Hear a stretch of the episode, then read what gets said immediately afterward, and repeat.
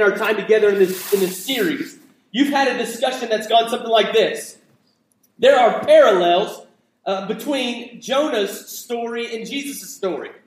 And, and, I hope you've had that conversation like, hey, Jonah was in, in the belly of a huge fish, fish for three days. Um, Jesus, he was in the tomb for three days. That's kind of a weird similarity, a kind of a, a shadow of what was to come. Or, or how about this? Jonah, he, he, uh, I'm kind of giving away some of my later stuff in the sermon. That's kind of the point of the sermon, but I'm just so excited about it. Um, Jonah, uh, he, uh, uh, he, he went to Nineveh in spite of himself. I mean, he just, he, he went to save his own skin. Jesus came to earth because he loved us, because he, he, he wanted to. And so, so there are contrasts and similarities between the story of Jonah and between the story of Jesus. And I hope you've had that conversation over the last month or so. If you haven't, the good thing is we're going to have it today. Because there are many similarities, and Jesus actually refers to it in this, in this uh, text that we're going to look at this morning. Because there are many similarities, there's many uh, uh, comparisons and contrasts, if we can go back to ninth grade English, between the stories. Because Jesus was at work redeeming a lost people way before he ever showed up on the scene. He was, he was giving shadows. He was providing shadows of what was to come, of, of what was to come. More importantly, who was to come. And you see that very, very clearly in the story in the book of Jonah. So this morning, Matthew chapter 12 is where we're going to be. And if you have your, your Bible, that's where we're going to be. If you have your the YouVersion app, uh, as, as I've been we've been talking about the last month or so, you can find it there. Go to events, and then uh, in the bottom right hand corner, and find the events there, and you can follow along. And then the questions for home group are going to be there as well. And then my wife told me to tell you if you want to save it for home group, you have to push save in the upper right hand corner. Um, so you can have those questions later on uh, this week or tonight, whenever your home group is. If you're not in a home group, you should be in one. We have a great time. It's awesome. All right, Matthew chapter 12. Let me set up what's going on. We're actually going to pick up the story in verse 38. But let me tell you what's going on so that way uh, we're all on the same page. Jesus has had a confrontation with the religious people, and it's been brewing for some time. In this chapter, it comes to a head because Jesus has the audacity to cast out a demon from a man. He's demon possessed, and Jesus, out of compassion for the man, casts out the demon. And these religious leaders began to begin to proclaim that Jesus has cast out that demon from the power of Satan, not from the power of God. And Jesus confronts them for this blasphemous statement. He says this the, the kingdom of God is at hand. And you are going to completely miss it if you don't understand that it's found in me. I am the kingdom of God. And if you miss me, you miss the kingdom of God altogether. And he talks about the unpardonable sin. And we're not going to talk about this morning, but essentially, here's what Jesus says. If you're kind of looking through the, the verses, basically, here's what he's saying if you have a hard heart towards God, and it's daily and weekly and monthly and year after year after year, Jesus says that at some point He just gives you to that heart, to that hardened heart. And that's what he means if you're reading through it and you're wondering, what's the, the unpardonable sin? What's, what's the sin that God doesn't forgive? It's only, uh, I say only, but here's, just for clarity's sake, it means a heart that never turns to Him, that never repents, that never bends its knee metaphorically and bows to the Savior of the world. And Jesus is telling these religious men if you continue with this blasphemy, if you continue to say that the work that God is doing through me is actually the work of Satan, you're going to miss the kingdom of God altogether. And so, this is what's going on. This is what it's brewing. And it comes to a head when Jesus heals this man. And we're going to read the conversation that they that Jesus and these religious leaders had after that takes place. But before we jump in, I want to pray. So let's go to the Lord. Father, you've got much to say to us today through your word, and I pray none of us in here would miss it. In Jesus' name we pray. Amen. Verse 38, Jesus is speaking. Actually, the scribes and the Pharisees are speaking to Jesus, and he's going to respond. Verse 38, it says this Then some of the scribes and Pharisees answered him, saying, Teacher, we wish to see a sign from you. So Jesus said, You're going to miss the kingdom of heaven if you don't understand that it's found in me. And they say, Well, how can we know for sure? We need a sign. Now, whenever I, I begin to, to, to, get ready for a sermon, the first thing I do when, when, I, when I settle on a text is I, I just read it all the way through. I don't do any studying, I just read it all the way through. And when I did that this week, and, and I kind of knew where we were going to be going ultimately in this in this series, I, I, I opened up my Bible on Monday and I read this text from 38 down to 42 and I just read straight through. And the very first thing that came to my mind when I read verse 38 was this What more of a sign could these guys want?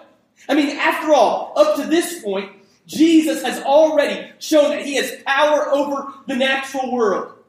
Here's what I mean Jesus stood on the bow of a boat with the storms raging with the, the waves coming over the ship to the point that it might sink. These seasoned sailors thought they were doomed. And Jesus yelled out to the, to the, uh, to, to the storm, Peace, be still. And you know what happened?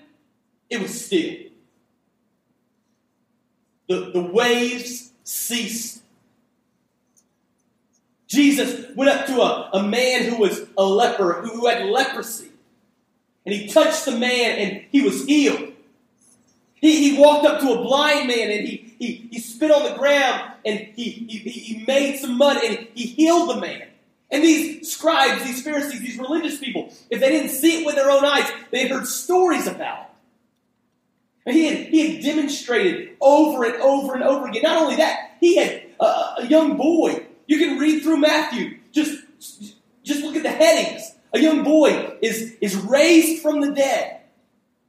And these scribes and these Pharisees, if they hadn't seen it with their own eyes, they had heard the stories.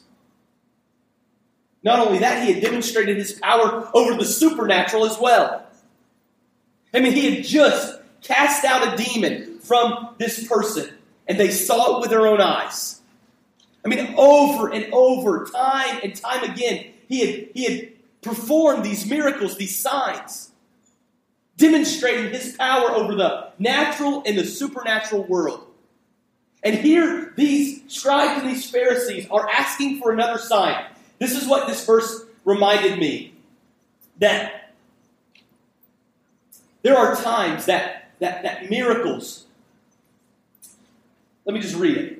It is easy for me, for us, to overestimate the power of miraculous signs to change the heart of doubters and skeptics.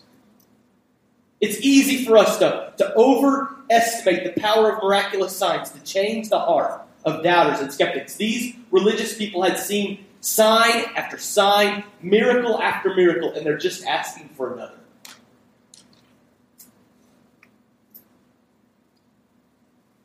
Now, in case you're, you're sitting here wondering, that seems a little bit harsh. I mean, Jesus, they're asking for, I mean, they seem to, to really desire to know about you. Uh, just kind of as a point uh, uh, uh, of understanding, these men had no desire to understand more about Jesus or who he was. They were, they were simply trying to, to leverage another miracle and, and turn it and make the crowds uh, believe that he wasn't who he claimed to be, even though every evidence pointed to the opposite. They, they, they didn't have pure hearts when they asked this question. They weren't really seeking. They, they, were, they were just looking to leverage more evidence against Jesus, even though that very evidence pointed to the contrary, pointed to Jesus being exactly who he claimed to be. These, their, their, their, their question, um, the, the motives were not pure. They, they were just trying to trick Jesus, they were just trying to trap Jesus, as they regularly did. This morning, if you're here, you don't know Christ, and you're seeking, I mean, genuinely desire to know Christ, He invites you to come and to seek. to, to, to look at his word and, and to, to compare it and contrast it against evidence outside of it. I mean, he invites us to, to ask the tough questions. He's not scared of them. In fact, just this morning, I was, was having a conversation with a lady uh, who, who, arrived, and, and, she said, I was, at, I was saying, God, if you care about, uh, uh, uh she was in, having a, a, conversation with a boy, and she just said, God, if you care about him, then, then you got to show up here. And he did. I mean, he invites the tough questions. If you're genuinely, honestly seeking him, these religious leaders were not. So look at how Jesus responds.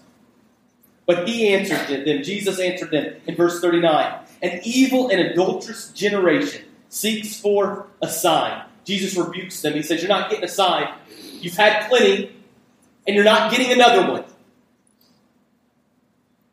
But no sign will be given except the sign of the prophet Jonah. So Jesus says, You're an evil an adulterous generation, because you seek for a sign, but no sign will be given to it except the sign for the prophet Jonah. So here's what Jesus is referring to. He's, he's pointing out that Jonah was what we call a, a typical prophecy. And, and what that means is that Jonah was a type or a shadow or a foreshadow of who was to come in Jesus. Jesus was going to fulfill the shadow uh, of, of Jonah. And so Jonah was a type of Jesus, a lesser Jesus. G- Jesus, if I could put it this way, Jesus was a fuller, uh, uh, better Jonah. He, he's a completion of the shadow. He's the real thing of the shadow that Jonah was and Jonah's story was. And so what, what Jesus is saying is, you know the stories. He's talking to the scribes and the Pharisees. You know the story of Jonah. You understand what was going on there. But he was just a shadow. He wasn't the real thing. I am the real thing. He, his story was pointing to my story. His, his um, uh, ministry was pointing to my ministry. He was a type prophecy. A, he, he was a typical prophecy, a type of who I am. And here's what Jesus meant. Just as Jonah spent three days in the belly of a fish, so I am going to spend three days in the belly of the earth because I love you. Jonah was running from his ministry. I'm running to my ministry. And my ministry is to redeem you, a wicked generation. And so Jesus is saying, is pointing to this prophecy that, that Jonah was, was a shadow. I am the whole. Jonah was, was a part. I am the whole. Jonah was uh, pointing to someone. I am that someone. He goes on. Verse 40. For just as Jonah was three days and nights in the belly of the great fish, so the Son of Man will be three days and three nights in the heart of the earth. The son or the men of Nineveh will rise up at the judgment with this generation and condemn it for they repented at the preaching of Jonah, and behold, something greater than Jonah is here. So here's what Jesus says The nation of Nineveh is going to judge you, the first century Jews. Why? Because they repented from a five word sermon. You remember what happened? Jonah shows up to Nineveh. His heart's not in it. He gives them five words. That's it. Five words. He walks through the city saying the five, those five words over and over and over again. Repent or you're going to be destroyed. And they listen to that, that, that very uh, uh, small, short, um, uh, uh, uh sh- just short sermon. They, and they listen to it and they repent. You, first generation Jewish nation, you have the Messiah, and you've had me for three years, and you have not repented. You've turned your heart, you've turned your back on all the evidence that you've been given. The, the, the small amount of evidence that Nineveh was given, the small message, message that Nineveh was given, and they heard it, and they repented, and their city was saved as a result, and you have been given three years with the Savior himself, and you have turned your back on him. And because of that, you are going to face judgment. And Nineveh, the people of Nineveh, are going to be the ones who rain it down on you.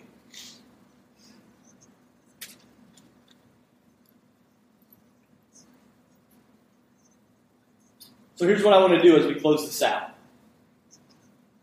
I want to give you three, three ways, three considerations on how Jesus' message was far greater than Jonah's. Uh, you might want to write these down. I don't know if they would help you or not. But just three ways that Jonah's message was less than Jesus's. How Jesus' message was better than Jonah's. Number one is this. Number one is this the certainty of the message. The certainty of the message. Nineveh got a short message, a truncated message. I mean, it was five words.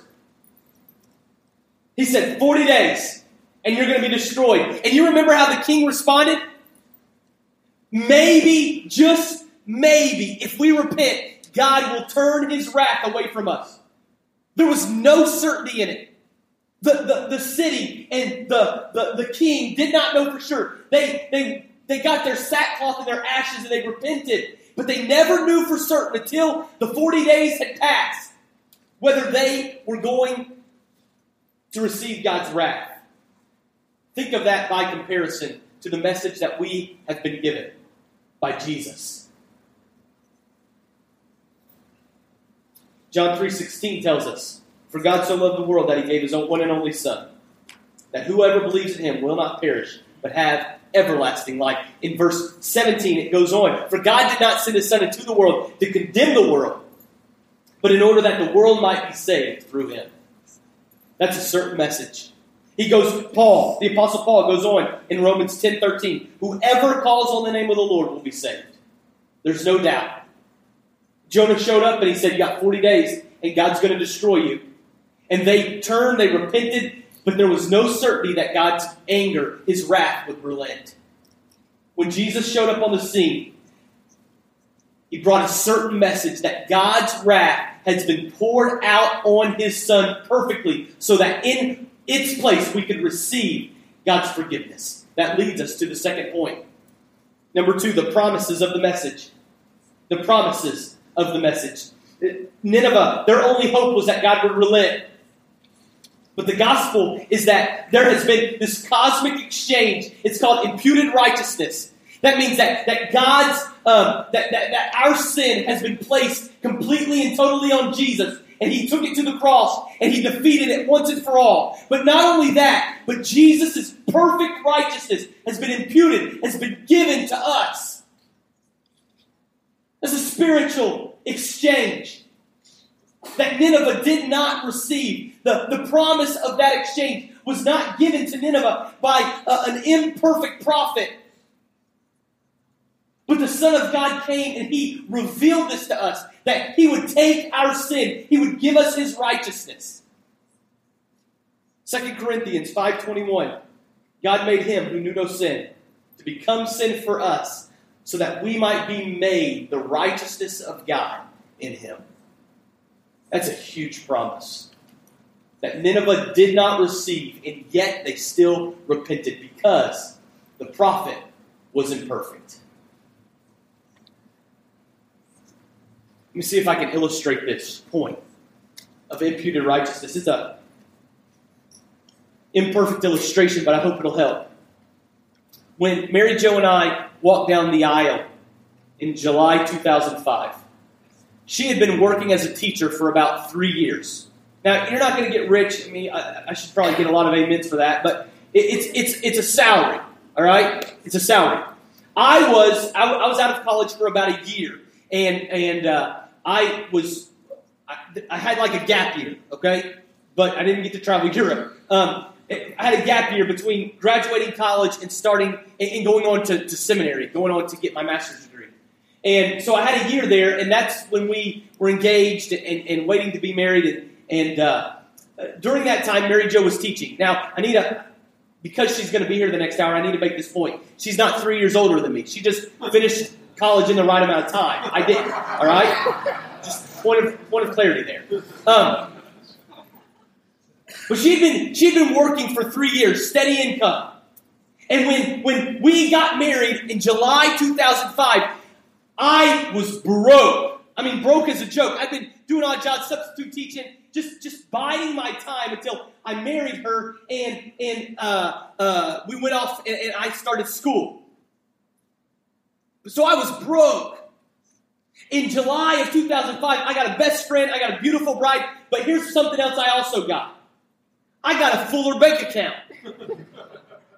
and here's the greatest part of it I didn't even have to mess with the kids. Like, I, I got all the benefits of her paycheck, but I didn't have the responsibility or, or, or the, the demands of being a teacher. So I got all the good things without even the negatives. In a very imperfect way, that's exactly what happened when Jesus imputed his righteousness to those who would bow their knee to the Savior of the world. We got, in essence, a full bank account without the demands of paying for our sin because we couldn't do it anyway. Now, look, that, that illustration breaks down eventually, but, but I hope you understand the point. I received something that I didn't deserve, that I didn't earn. And it was mine because Mary Jo was willing to say, I do to me. And as a result, our, our bank accounts were joined. And I was able to receive the benefits of her labor. In an imperfect way, illustrating. That's exactly what happens when the Savior of the world comes in. He takes our sin and defeats it. And in its place, he, he imputes to us, he gives to us, we receive his righteousness so that the Savior, uh, uh, so that the God of the universe, Creator, the Father, the Judge, looks at us and doesn't see the sin that's been defeated. No, he sees his perfect Son's righteousness. It's ours now. Nineveh didn't receive that message. But Jesus brought it to us. We have the certainty of the message, the promise of the message, lastly, the character of the messenger.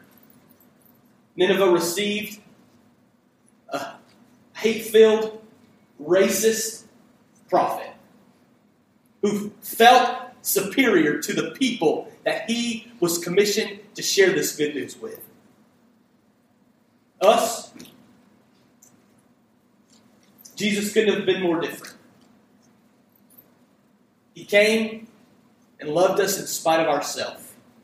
Here's what I put in my notes Jonah ran from his assignment, Jesus ran toward it. Jonah came only because he had to, Jesus came because he loved us. The only reason Joseph, Jonah delivered the message to Nineveh was to save his own life. Jesus knew. Jesus delivered his message even though he knew it would cost him his. Jonah was thrown overboard into the sea because of his own sin. Jesus was cast into the sea of God's wrath for ours. You see, Jonah really is a truer, excuse me, Jesus really is a truer, greater Jonah. Jonah was a shadow Jesus, was the whole.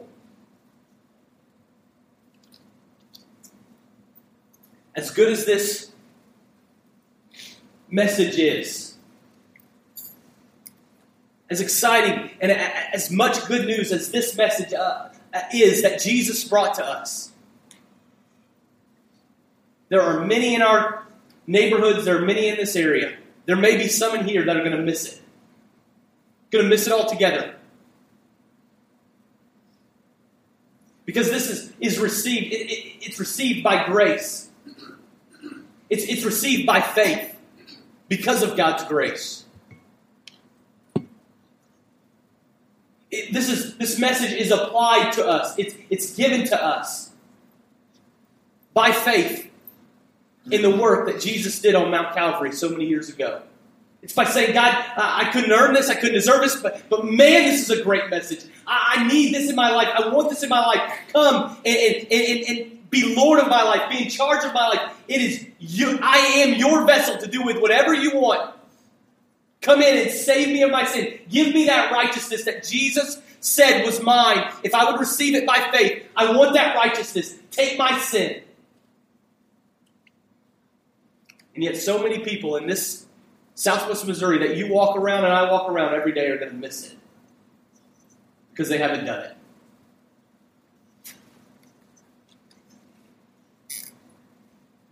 In 1829, George Wilson and James Porter up in Pennsylvania went and they, they robbed a, a U.S. postman. And, and, about a year later, they were caught, they were tried, and they were convicted. And, and the, the, the sentence for their crime was death by hanging. About a year later, it was going to be on July 2nd uh, of, of 1830. Uh, they were sentenced to, ha- to be hanged for their crimes. Porter, James Porter, was hanged for his crime. George Wilson, because of connections that he had, he actually had some mutual friends with the President of the United States, Andrew Jackson. And they were able to, to, to uh, get him pardoned, to get George Wilson pardoned. Andrew Jackson signed an official pardon on behalf of George Wilson. He was going to be pardoned of all his crime against the postmaster. I guess there were some other crimes that he was going to still have to serve some time for, but, but the death sentence, Andrew Jackson pardoned.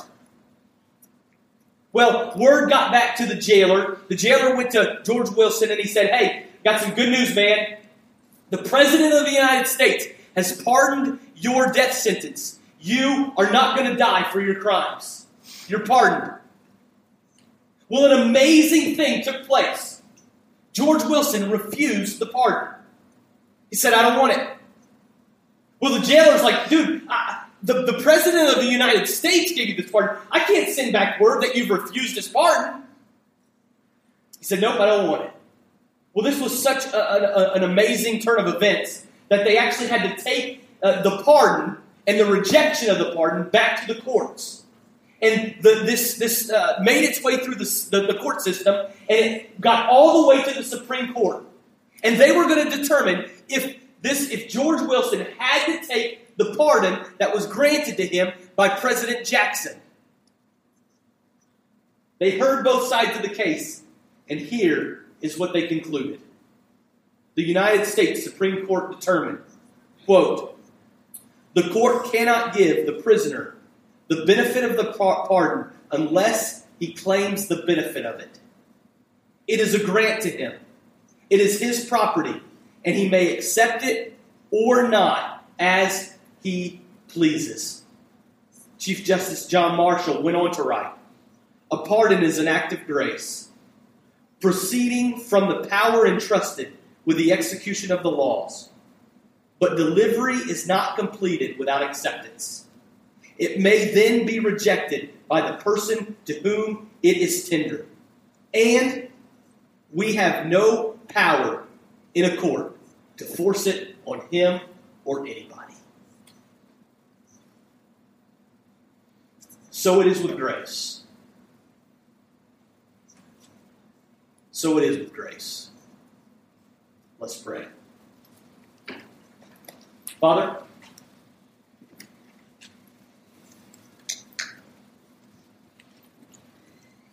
Thank you for your word, and we thank you that you are a truer, better Jonah. What was imperfectly given to Nineveh has been perfectly taught and lived out in the person of your Son. Jesus, we thank you for that this morning. And Father, most of all, I pray that there would be nobody in this room that would walk out rejecting it.